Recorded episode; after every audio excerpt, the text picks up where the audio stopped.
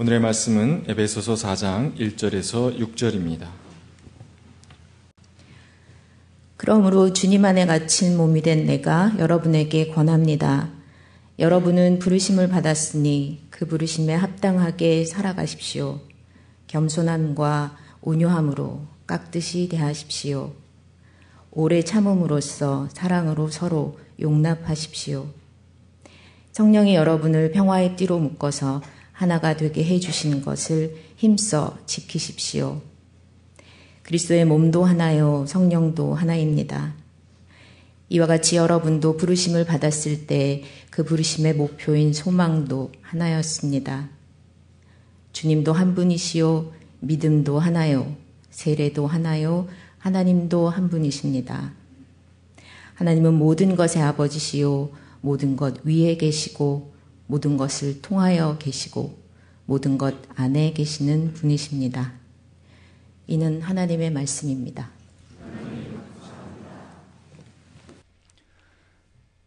참 좋으신 주님의 은총과 평강이 교회 여러분 모두와 함께 하시길 빕니다. 아, 지난 한 주간 참 쉽지 않았죠. 지내시기. 아, 비트코인 때문이 아니라, 네. 어, 그 문제도 굉장히 심각하게 사람들이 논의를 하긴 했습니다만, 미세먼지 때문에 참 힘겨운 한 주간을 보냈습니다. 아, 저도 너무 예민하게 굴지 말자고 생각하지만 그래도 거리에서 한두 시간 늘 걷는 게 제 습성이다 보니까 아, 마스크를 안 쓰면 깨름직해서 안 되겠더라고요. 마스크를 써도 아, 매캐한 그런 느낌은 아, 가시질 않았습니다. 아, 미세먼지 문제가 매우 심각하게 아, 대두되고 있습니다. 아, 부연 하늘 밑을 걸어가면서 어, 세상에 왜 이런 거야? 그러면서 우린 이웃을 잘못 만나서 저 중국에서 넘어오는 이게 너무 우리를 괴롭혀. 이제 이렇게 타자를 아, 원망하고 있었는데 금주 중에 에, 그 서울대학교 환경대학원의 교수님 한 분을 만났더니 목사님 지금 우리를 괴롭히는 미세먼지의 대부분은 이 땅에서 발, 발생한 겁니다. 이게 다 우리가 만든 것들입니다. 이렇게 얘기를 하더군요. 그러니까 결국은 자업자득 그런 생각이 듭니다.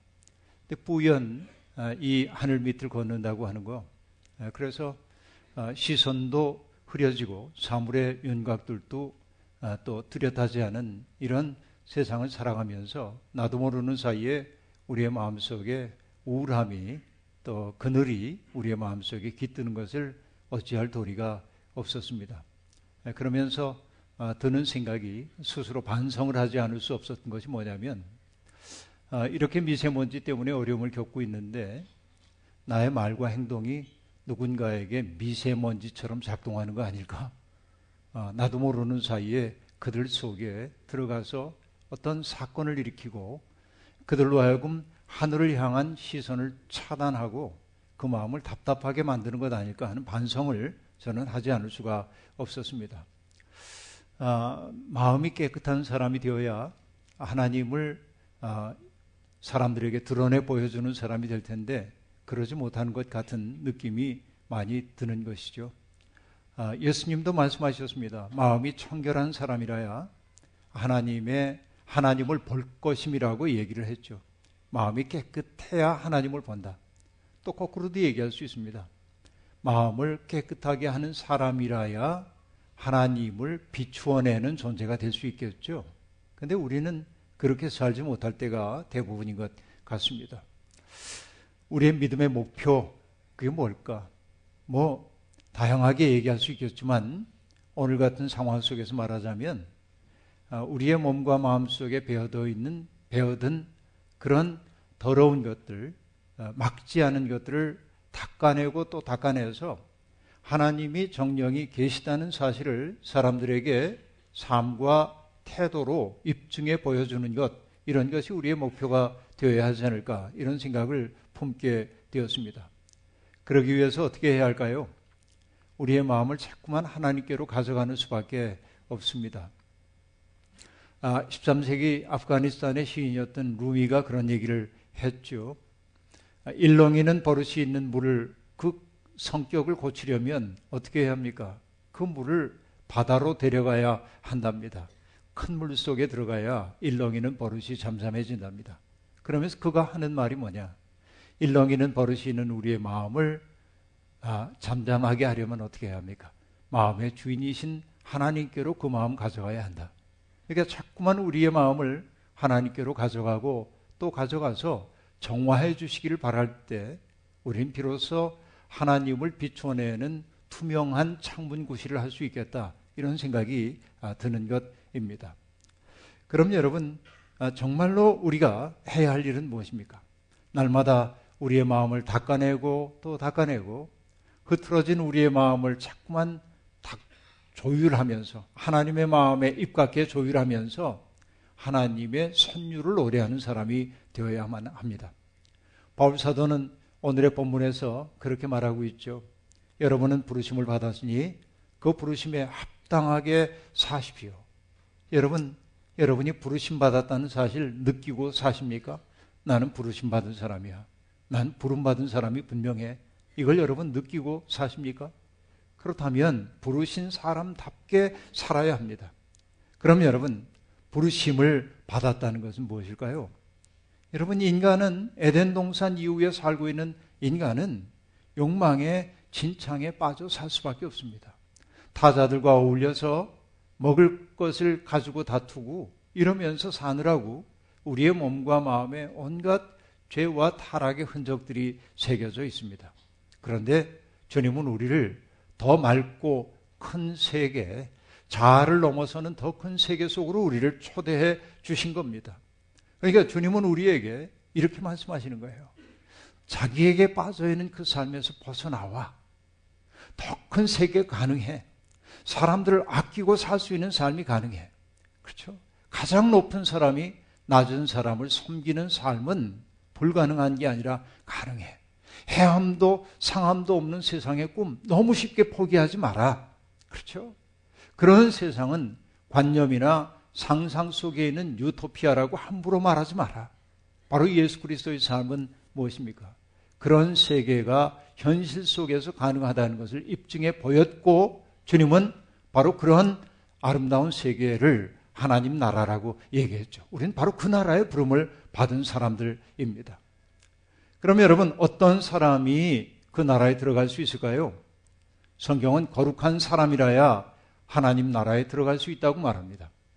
거룩한 사람이 되기 위해서는 어떻게 해야 할까요? 하나님은 당신의 백성들에게 하나님의 말씀을 주셨습니다. 율법입니다. 율법은 613개의 조문으로 이루어져 있습니다. 무엇 무엇을 꼭 해야 한다라고 하는 말과 무엇 무엇은 하지 말아야 한다라고 하는 긍정적 계명과 부정적 계명으로 되어 있습니다. 우리가 그 613개의 계명을 지키면 우린 거룩한 사람이 될 가능성이 많이 있습니다. 여러분 바리새파 사람들을 비롯한 많은 경건한 유대인들은 그 율법의 조문을 그대로 살아내기 위해 얼마나 많이 애를 썼는지 모르겠습니다. 하지만 여러분 우리는 정말 이 21세기를 살고 있는 우리는 그렇게 율법대로 살기가 매우 어렵다는 사실을 인정하지 않을 도리가 없습니다. 근데 여러분, 그렇다고 너무 낙심할 것은 없습니다. 그 613개의 조문을 잘 지키며 사는 바리세파 사람들을 보면서 예수님은 참 경건하십니다. 그러지 않았죠. 그들을 보고 뭐라고 말씀하셨습니까? 위선자들아 하고 말합니다. 그들이 왜 위선자로 여겨졌을까요? 그것은 다른 것 없습니다. 나는 거룩하고 너는 더럽다는 판단이 그들 속에 있었기 때문에 그렇습니다. 이 율법의 말씀을 나는 지키는 사람이 난 깨끗하고 그것을 지키지 못하는 너는 죄인이고 그릇된 사람이라고 하는 판단하는 마음이 그들 속에 있을 때 주님은 그것을 불경건한 것으로 여기셨다 하는 말씀입니다. 이게 대단히 중요해요. 그러면 여기에 있는 굉장히 중요한 하나의 아, 그 판단 근거가 나오고 있습니다. 주님이 가르치시는 거룩함이라고 하는 것은 다른 이들과 무관한 개인의 윤리가 아니에요. 나 스스로가 나를 얼마나 잘 닦느냐 하는 것이 경건함의 중요한 부분이긴 하지만 그것만 가지고 내가 경건한 사람이라고 말할 수 없다는 것입니다. 진짜 예수님이 가르치신 거룩한 사람은 어떤 사람입니까? 타인의 슬픔과 아픔과 고통을 눈여겨보고 그것 때문에 함께 아파하고 어떻게 하든지 그 어려움을 덜어주기 위해 마음 쓰는 것. 결국 타자들 속에 자기를 선물로 주는 사람만이 거룩한 사람이에요. 이것이 예수 그리스도가 우리에게 가르쳐 주신 진정한 거룩함입니다. 우리는 흔히 다른 사람들 속에 있는 허물을 보완하는 일에 익숙합니다. 그러나 주님은 다른 사람들 속에 있는 아름다움을 읽어냈고 아직 그것이 잠재된 형태로 있을 뿐 꽃을 피우지 못했을 때 그것을 호명해냄으로 그들이 그 삶을 살도록 해주셨어요. 경건함이란 그런 것입니다. 다른 사람 속에 있는 아름다움을 호명하고 그가 그것을 살아내도록 돕는 것이 경건한 삶임을 보여주는 거죠. 여러분, 타자를 배제한 개인만의 거룩한 삶은 없습니다. 이것이 예수님이 우리에게 가르쳐 주는 바입니다. 그러면 여러분, 거룩을 지향하는 사람들은 어떻게 살아야 합니까? 세상이 아무리 혼탁하다 해도 맑은 삶이 가능하다고 하는 사실을 몸으로 증언하기 시작해야 합니다. 미세먼지로 뒤덮인 대기 저 너머에 푸른 하늘, 청명한 하늘이 있음을 우리는 다 아는 것처럼 욕망의 진창 속에 뒹굴고 있다 할지라도 거룩한 삶이 가능하다고 하는 것, 하나님의 형상으로서 살아가는 것이 가능하다고 하는 것을 가리켜 보여주는 표지판이 된 사람, 바로 그것이 성도의 다른 이름이다 하는 얘기입니다. 지난 주 중에 저는 원고 형태의 글을 좀 읽었습니다. 아, 제 후배 목사인 한희철 목사님이 아, 책을 내는데 그 책에 추천사를 써달라는 부탁을 받았습니다. 그는 목회 현장에서 괴로운 일이 있어서 하나님 앞에 기도하기 위해서 저 동해 끝에 있는 휴전선 끝자락에서부터 300km를 걷고 또 걸어서 임진각에 당도했습니다. 열 하루 동안 300km를 걸으면서 그는 몸으로 하나님 앞에 기도를 바치며 걸었습니다. 어느 날 그 노중에서 그는 낡은 표지판 하나를 만납니다. 그리고 언젠가 자기가 썼던 그 기도문 하나를 떠올리게 됩니다. 그 기도문은 어느 날의 기도라고 하는 기도인데요. 아마도 낡은 표지판을 바라보면서 옛날 생각이 났던 것 같아요. 그 낡아버린 표지판, 실금이가 있는 표지판, 그리고 비바람에 풍화되어 가지고 너덜너덜해진 표지판을 바라보며 그는 이렇게 하나님 앞에 기도합니다. 볕이 쐬면 볕을, 비가 오면 비를, 눈이 날리면 눈을 맞으며 자리를 지킵니다. 실핏줄처럼 금이 가고 푸른 이끼 멍처럼 돋아도 몸에 새긴 글씨 지켜내게 하소서. 폭풍 속 흔들려도 꺾이지 않게 하시고 외발로 선 시간 막막하지 않게 하소서. 머무는 이 없어도 좋습니다. 초라하면 어떻습니까? 갈림길 끝 길을 찾는 누군가에게 가야 할 곳 제대로 가리키는 바른 표지판이게 하소서. 여러분, 목사들은 바로 이러한 기도를 늘 바칠 수밖에 없는 사람이지요. 그런데 여러분, 표지판, 어떤 방향을 가리키는 표지판은 어떠해야 합니까? 그는 어떤 경우에도 자기 자리 지켜야 합니다. 비바람이 친다고 그 자리를 떠나면 안 됩니다. 그 자리에 있어야만 합니다. 그리고 몸에 새겨진 글씨 잃어버리지 말아야 합니다. 그리고 길을 찾는 사람들에게 마땅히 가야 할 길을 가리켜 보여야 합니다. 바로 이것이 하나님 나라의 표지로 부름받은 성도의 삶이 되어야 합니다. 우리는 그런 하늘나라의 표징이 되라고 바로 그것이 부르심에 합당한 삶이라고 성경은 오늘 우리에게 가르쳐 주고 있습니다. 그러면 여러분, 하나님의 부르심에 합당한 삶을 살기 위해 우리는 자꾸 만 스스로를 닦아내면서 몇 가지 자질들을 갖추어 가야 합니다. 교회 안에서 사람들과 공동체를 이루기 위해 우리가 갖춰 가야 할 자질입니다. 이것이 오늘 본문에서 네 가지로 등장합니다. 겸손, 온유, 오래 참음, 사랑으로 서로 용납함 네 가지입니다. 여러분 겸손이라고 하는 것은 잘 아시죠? 남을 높이고 자기를 낮추는 마음입니다.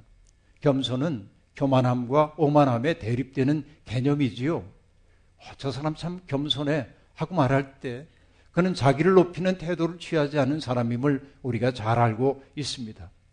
그러나 여러분 성경이 말하고 있는 겸손이라고 하는 것은 그런 인간의 도덕적 자질을 의미하지 않습니다. 물론 그것도 포함합니다만 성경이 말하는 겸손의 핵심은 뭐냐면 하나님이 하시는 일을 알아차리고 하나님이 하시려는 일에 공감하고 하나님이 그 일을 하시기를 마음속에 염원하는 게 겸손이에요. 하나님이 하시려는 일이 무엇인지를 분별하기 위해 애를 쓰고 하나님의 뜻이 나를 통하여 이루어지기를 바라는 그 마음이 겸손이란 말이에요. 여러분, 이게 진짜 겸손이에요. 사람들 앞에 태도는 공손한데 그가 하고 있는 일이 하나님의 꿈과 무관하다면 그는 겸손한 사람 아닙니다. 성경이 말하는 겸손은 바로 그런 거예요. 겸손한 사람은 늘 자기의 약함과 허물을 알기에 하나님이 자기를 통하여 일해 주시길 바랍니다. 하나님 내가 이 일을 하겠습니다. 그러니 나를 도와주십시오가 아니라 하나님이 나를 통해 하시려는 일을 하기 위해 하나님 나를 써주십시오. 라고 기도하는 사람이 겸손한 사람인 겁니다. 그렇기에 그는 자기의 부족함을 압니다. 따라서 그는 남을 허물을 들추고 남을 조롱하고 비평하고 남에게 상처 주는 일을 할 수 없습니다. 내가 얼마나 연약한 존재인지를 아는데 어떻게 그럴 수가 있어요? 이게 겸손함이에요. 하나님이 하시려는 일을 하나님이 하시기를 겸허히 바라는 이 마음이 겸손이에요. 그 다음에 온유함이라고 하는 건 어떤 것입니까? 온화하고 그 다음에 부드러운 삶의 태도 이것이 온유함이지요. 그러니까 성도들에게 그런 온유함이 우리에게 필요합니다. 그런데 여러분 호메로스 이후에 고전 헬라어에서 이 온유함이라고 하는 단어는 친구들끼리 주고받는 친밀한 말과 행동들을 일컬을 때 자주 사용되곤 했습니다. 그러니까 여러분 이 온유함의 반대말은 여러분 이렇게 생각해 보면 됩니다. 제어되지 않는 격분, 까칠한 태도, 잔혹함, 자만에 찬 말과 행동 그런 것들이 온유함의 반대편에 있습니다. 그래서 여러분 중용을 가리켰던 아리스토텔레스는 온유함을 뭐라고 하냐면 무정함과 과도한 열정 사이에 있는 감정 그렇게 말합니다. 내가 타인들에 대해서 너무 무정하지도 않고 그렇다고 너무 과도하게 그의 삶을 바꿔내려고 하는 열정 그거 버리고 그가 자기의 속도에 맞게 무르익어 가도록 기다려주는 마음의 여유 이런 것들이 온유함이라고 말하고 있습니다. 그런데 여러분 그 고전 헬라어에서 온유함을 가리키는 단어 가운데 어디에 주로 쓰이냐면 이 단어가 여러분 사람들이 탈 수 있도록 잘 길든 말, 말이 길들었다 할 때 온유함이라는 단어를 씁니다. 말이 온유하단 말이 아니라 길들였단 말이에요. 그럼 여러분 이것을 성경에 적용해 보자고 한다면 온유함이란 무엇이냐면 하나님이 나를 쓰시도록 거기에 잘 길들여진 존재가 온유함이에요. 그러니까 내가 온유하다고 하는 것은 화를 내야 될 때 화를 내지 않는 사람이란 말이 아니라 진짜 온유함은 뭐냐면 하나님의 멍해를 맨 자로 살기 시작하는 거예요. 그래서 여러분 사도행전에 보면 사내들인 공의에 끌려가서 위협을 당하는 베드로와 요한의 이야기가 등장합니다. 기세 등등한 사대, 사내들인 공의의 위원들이 말합니다. 다시는 그 이름으로 말하지 말라고 예수의 이름으로 말하지 말라고 얘기합니다. 그때 베드로와 요한이 뭐라고 얘기합니까? 하나님 앞에서 당신들의 말을 듣는 것이 옳은지 하나님의 말씀을 듣는 것이 옳은지 판단해 보십시오. 우리는 보고 들은 것을 말하지 않을 수 없습니다. 이렇게 말합니다. 이게 뭡니까? 하나님의 멍해를 맨 사람으로 사는 거예요. 진짜 온유함은 그런 것입니다. 하나님의 멍해를 맺기에 자기는 종임을 합니다. 그래서 겸허할 수밖에 없습니다. 그렇게 온유한 사람이 땅을 차지할 거라고 말합니다. 하나님 나라의 주민이 된다는 말일 겁니다. 그는 하나님의 자비하심에 의지하고 살고 하나님이 열어주실 삶의 가능성을 감사함으로 수용하는 사람입니다. 하나님을 그렇게 마음속에 수용하고 보니 자기 마음속에 여백이 생깁니다. 그 여백 속에 타자를 위한 공간을 만들며 사는 거예요. 이것이 온유함이에요. 오래 참음, 여러분 이것을 여러분 다 잘 아시죠? 오래 참음이 뭔지. 그 정도는 나도 안다. 그렇죠? 어? 어, 참을인자 세 개를 쓰면 살인도 면한다더라. 그 정도는 나도 안다. 이렇게 얘기합니다. 그래요. 오래 참으면 그런 거죠. 그래서 오래 참음에 대한 공부를 하다 보니까 여러분 영어로는 이건 forbearing 혹은 뭐 tolerance 이렇게 이제 아 저기 관용 관용을 일컫는 단어입니다만 어째 아, 잘못 얘기를 했네요. 오래 참음이라고 하는 그 단어는 long suffering입니다. 오랫동안 고통을 참아내는 건데 여러분이 헬라어 원어에서 보니까 이 단어는 어떤 의미냐면 분노를 당장 터뜨리지 않고 지연할 줄 아는 지혜입니다. 오래 참는 사람은 어떤 사람입니까? 자기 뜻을 관철시키기 위해 어떤 일을 무리하게 도모하기보다는 하나님의 시간을 기다릴 줄 아는 사람을 일컫는 말입니다. 히브리의 지혜자는 그래서 말합니다. 노하기를 더디하는 사람은 노하기를 더디하는 것은 사람의 슬기요 허물을 덮어주는 것은 그의 영광이라고 말합니다. 여러분 오래 참음이 히브리 성서가 얘기하고 있는 하나님의 성품이라는 사실도 알고 있죠. 죄 지은 인간을 즉각 즉각 벌하지 않고 참아내고 또 기다려주면서 그의 때가 무르익기를 바라시는 것이 하나님의 오래 참음이라면 우리는 오래 참음을 통해서 하나님의 성품을 담는 사람이 되어야만 하는 겁니다. 그렇기에 저는 오래 참음을 이렇게 얘기합니다. 사랑의 끈질김, 희망의 끈질김. 그렇죠? 내가 누군가를 사랑할 때 사랑하는 사람을 위해 기다려줄 수 있는 것처럼 그가 아름다운 삶으로 나아가도록 헤아려 줄 줄 아는 것처럼 희망의 끈질김을 품는 것이 오래 참음이다. 그런 생각을 해봅니다. 그 다음에 여러분 중요한 것이 뭡니까? 그러기 위해서는 사랑으로 서로 용납해야 되죠. 그 용납하다, 관용, 이 단어가 아까 얘기했던 뭐 forbearing, tolerance 그런데 제가 굳이 이 영어 단어를 얘기하고 있는 까닭이 뭐냐면 이 연구를 하다 보니까 굉장히 재밌는 단어. 전 이번에 처음 발견한 단어가 있어요.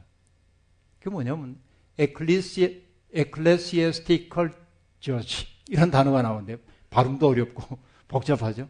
에클레시아는 교회예요. 그러니까 에클레시아스티컬이라고 하는 말은 뭐냐면 교회 안에서 서로를 판단하는 거예요. 관용이란 뭐냐? 서로를 교회 안에서 서로를 따뜻하게 용납하는 거. 이것이 관용이라고 얘기합니다. 그러니까 여러분 교회의 으뜸가는 특질 가운데 하나가 뭐냐면 서로 다른 사람들이 다른 사람을 용납하는 것임을 알 수 있습니다. 여러분 교회 안에서는 누구라도 환대받고 있다는 사실을 느낄 수 있도록 우리가 처신해야 합니다. 말이나 표정 혹은 행동으로 누군가를 밀쳐내는 일을 그만두어야 합니다. 나와 생각이 다르고 입장이 다르다고 해서 함부로 대하지 말아야 합니다. 낯선 사람들을 수용하기 위해 내 마음을 열고 그가 안심하며 설 수 있는 공간을 유지해지게 될 때 우리 교회는 환대의 공동체로 거듭나게 될 겁니다. 다름을 용납할 뿐만 아니라 차이를 존중할 때 내가 설정했던 암암리에 설정했던 경계선을 뛰어넘어 그 넓은 세계로 다가설 때 우린 비로소 하나님의 은혜의 풍부함에 닻을 내리게 될 겁니다. 여러분, 오늘날 국제사회가 점점 자국 중심주의를 강화해 가고 있다는 사실을 우리는 우려 섞인 눈으로 바라보지 않을 수가 없습니다. 여러분, 세상은 여러모로 찢겨져 있습니다. 이익의 원리가 이익의 원리가 의의 원리를 압도하는 세상입니다. 이전에는 노골적으로 그런 말 하지 못했는데 세계 최고 강대국이라고 하는 어떤 나라 여러분 짐작할지 모르겠습니다만 그 나라는 모든 것을 자기 나라의 이익에 따라 판단하겠다고 세계에 선언했어요. 이것이 여러분 얼마나 위험한 세상에 문을 여는 것인지 알 수 없습니다. 여러분, 그리스도의 몸으로서의 교회는 그런 경향에 저항해야 합니다. 모든 것을 가르고 나누는 세상이지만 교회는 서로 손을 잡고 이익의 원리가 아니라 의의 원리에 따라 하나 되는 길을 가르치는 것이 교회입니다. 마땅히 그러해야 합니다. 그러나 유감스럽게도 이 땅의 교회들은 지금 그렇지 못하죠. 통합이 아니라 가름에 앞장서고 있습니다. 누군가를 혐오하고 정죄하고 악마화하는 것이 오늘의 교회의 문제입니다. 여러분 잊지 마십시오. 사탄은 나누고 하나님은 하나 되게 하십니다. 나누고 가르는 것은 하나님의 방법 아닙니다. 세상 사람들의 마음을 하나의 끈으로 묶는 역할을 해야 하는 것이 종교인데 종교가 그런 역할을 하지 못하고 스포츠가 오히려 그런 역할을 종교보다 더 잘한다면 종교는 무너져 마땅한 위기에 처해 있다는 사실을 우리는 안타깝게 바라봐야만 하는 겁니다. 여러분, 바울 사도는 이방계 그리스도인과 또 유대계 그리스도인들이 혼재해 있는 에베소 교회를 향해 이렇게 말합니다. 성령이 여러분을 평화의 띠로 묶어서 하나가 되게 해주신 것을 힘써 지키십시오. 주님은 바로 그들 사이에 드리워졌던 분리의 담들을 무너뜨리기 위해 당신의 몸을 희생제물로 바치신 분입니다. 주님은 나누인 세상 하나 되도록 하기 위해 당신의 몸을 바치셨습니다. 그리고 성령도 그렇게 살도록 우리를 부추기고 있습니다. 그래서 바울 사도가 얘기합니다. 그리스도의 몸도 하나이고 성령도 하나이고 부르심의 목표인 소망도 하나이고 주님도 한 분이고 믿음도 하나고 세례도 하나고 하나님도 한 분이라고 말입니다. 여러분, 바울은 여기에 하나라고 하는 단어를 반복적으로 사용하고 있습니다. 왜 그럴까요? 사람들은 조그만 차이가 있어도 갈라지는 버릇에 들었기 때문에 오히려 그런 현실을 지적하며 하나 되어야 한다는 사실을 강조하기 위해 똑같은 단어를 열정적으로 반복하고 있음을 보여주고 있는 겁니다. 물론 여러분, 모든 하나가 다 좋은 것은 아닙니다. 차이를 용납하지 않는 것, 약한 이들을 거칠게 동화시키려는 태도, 이런 것들은 폭력입니다. 전체주의 사회는 차이를 용납하지 않습니다. 독재자, 딕테이터는 혼자 말하는 사람입니다. 한 사람의 생각이 모두를 지배하는 게 독재입니다.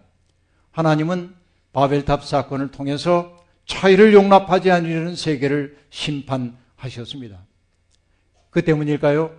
동양의 현인들은 화이 부동의 세계, 조화를 이루지만 누군가를 내 생각 속에 동화시키려 하지 않는 세계를 이상적 세계로 꿈꾸었습니다. 화이부동의 세계 말이죠. 교회는 바로 그런 세상을 위해 부름을 받았습니다. 그러한 조화의 근거는 무엇일까요? 다른 것 아닙니다. 세상을 다스리시는 하나님이십니다.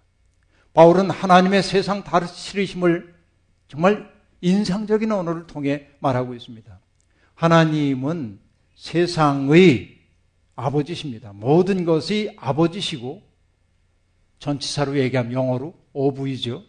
그 다음에 뭐라고 얘기해요? 모든 것 위에 계시고 above 그리고 모든 것을 통하여 계시고 through 하고 말하고 모든 것 안에 계십니다. in 여러분 성경에서 이런 전치사가 거듭거듭 나오는 것은 뭐냐면 하나님이 아니 계신 대가 없다는 말을 설명하기 위해 이런 단어들을 의도적으로 사용하는 겁니다. 복잡한 말처럼 보이지만 간단합니다. 하나님 아니 계신 데 없다. 이 말 속에 담겨 있는 말은 뭐예요? 하나님 내 마음 속에도 있지만 내가 미워하는 원수 속에도 하나님 계신 거예요. 나를 괴롭히고 있는 어떤 대상 속에도 하나님 계신 거예요. 여기에 눈을 뜨려는 겁니다. 그럴 때 비로소 우리는 나의 감정적 호프로를 넘어서서 하나님 안에 하나 되는 기쁨을 맛볼 수 있다고 성경이 말하고 있는 것입니다. 하나님은 우리의 이웃들을 통해 말 건네오시고 우리의 원수들을 통해서도 우리에게 말 건네오십니다. 때로는 격려하시고 때로는 꾸짖으십니다. 하나님은 자연이라는 텍스트를 통해서도 우리에게 말 건네오십니다. 아름답게 지저귀는 새소리, 시냇물, 흘러가는 구름, 아름다운 노을, 이 모든 것들이 여러분 하나님의 메시지를 우리에게 전해주고 있는 거예요. 하나님은 그 새소리 속에도 계시고 구름 속에도 계시고 태풍 속에도 계신 거예요. 내 귀가 듣는 귀가 열리면 들린다는 거예요. 그 신비함 앞에 서게 될 때, 우린 비로소 나를 넘어서는 더 큰 세계 만나게 되는 겁니다. 여러분, 그 세계의 눈을 뜰 때, 지금 우리를 가르고 있는 작은 차이들이 그렇게 중요한 문제가 아님을 알 수 있습니다. 우리는 그런 차이를 넘어서서 서로 지체가 되라는 부름 앞에 서 있습니다. 어떻게 할 수 있을까요? 내 옆에 있는 사람들 속에 있는 하나님의 형상을 기억고 보아내려고 할 때 우리는 하나됨의 기쁨을 맛볼 수 있습니다. 우리에게 그 눈이 열리게 될 때 우리는 비로소 거룩함의 문지방에 당도했다고 말할 수 있을 것입니다. 겸손과 온유함, 그리고 오래 참음과 사랑으로 용납하려는 마음을 굳게 붙들 때 우리는 하나됨의 기쁨을 맛보게 될 겁니다. 하나 된다고 하는 것은 하나님의 꿈인 동시에 하나가 되는 것은 더욱 커지는 일임을 잊지 마십시오. 지난 주 중에 기독교 환경운동연대 신년 예배가 있었습니다. 예배를 잘 드리고 사회를 보는 목사님이 예배에 동참한 이들에게 인사를 하자며 이렇게 인사를 하자고 얘기했습니다. 옆에 분을 바라보면서 우하하 하자는 거예요. 이건 또 무슨 소린가? 그랬더니 그분이 이렇게 얘기합니다. 우리는 하늘 아래서 하나. 약자예요. 우리는 하늘 아래서 하나. 그러더니 그분이 이렇게 얘기했어요. 여러분 옆에 분 보면서 우하하만 하지 말고 우하하하하하 그렇게 하래요. 뒤에 분은 하하하는 뭐냐니까 메아리래요. 우리는 하늘 아래서 하나 하나 하나 하나. 재미있는 얘기였습니다. 하나가 된다는 거 더욱 커지는 일입니다. 우리는 작습니다. 자기 욕망에 따라 살기 때문에 작습니다. 교회는 작은 나를 넘어 더 큰 나가 되는 하나의 초대임을 잊지 마시길 바랍니다. 교회는 우리의 확장된 몸과 마음입니다. 이 속에서 경험한 하나됨의 기쁨을 안고 세상에 나아가 갈라진 세상 사이에 사람들 사이에 다리를 놓고 인정의 황무지로 변한 세상을 따스한 온기가 감도는 곳으로 바꾸는 것. 바로 이것이 주께서 우리를 당신의 백성으로 불러주신 까닭입니다. 여러분 모두 이러한 부르심에 합당한 삶을 살아 하나님께 영광 돌리고 스스로는 복받고 이웃들에게는 덕을 끼칠 수 있기를 주의 이름으로 축원합니다. 아멘. 주신 말씀 기억하며 거듭의 기도 드리겠습니다. 하나님, 세상은 여러모로 분열되어 있습니다. 우리의 가슴도 가만히 들여다보면 이렇게 저렇게 금가고 찢긴 상처로 가득 차 있습니다. 누군가가 건드리기만 해도 와르르 무너져 내릴 것처럼 우리는 허약하게 변해버리고 말았습니다. 하나님은 그러나 그런 우리의 마음을 치유해 주시고 마치 스테인그라스의 빛이 비추어 아름답고 영롱한 무늬를 보여주는 것처럼 은총의 햇살 비추어 우리를 새로운 존재가 되게 하십니다. 우리는 저마다 다르지만 그 다름 속에 더 큰 나를 만들라고 부름받았습니다. 감사합니다. 주님이 우리를 하나 되게 하신 것처럼 우리도 세상에 나가 찢긴 세상 기우며 살겠습니다. 주님 우리와 동행해 주시옵소서. 예수님의 이름으로 기도하옵나이다. 아멘.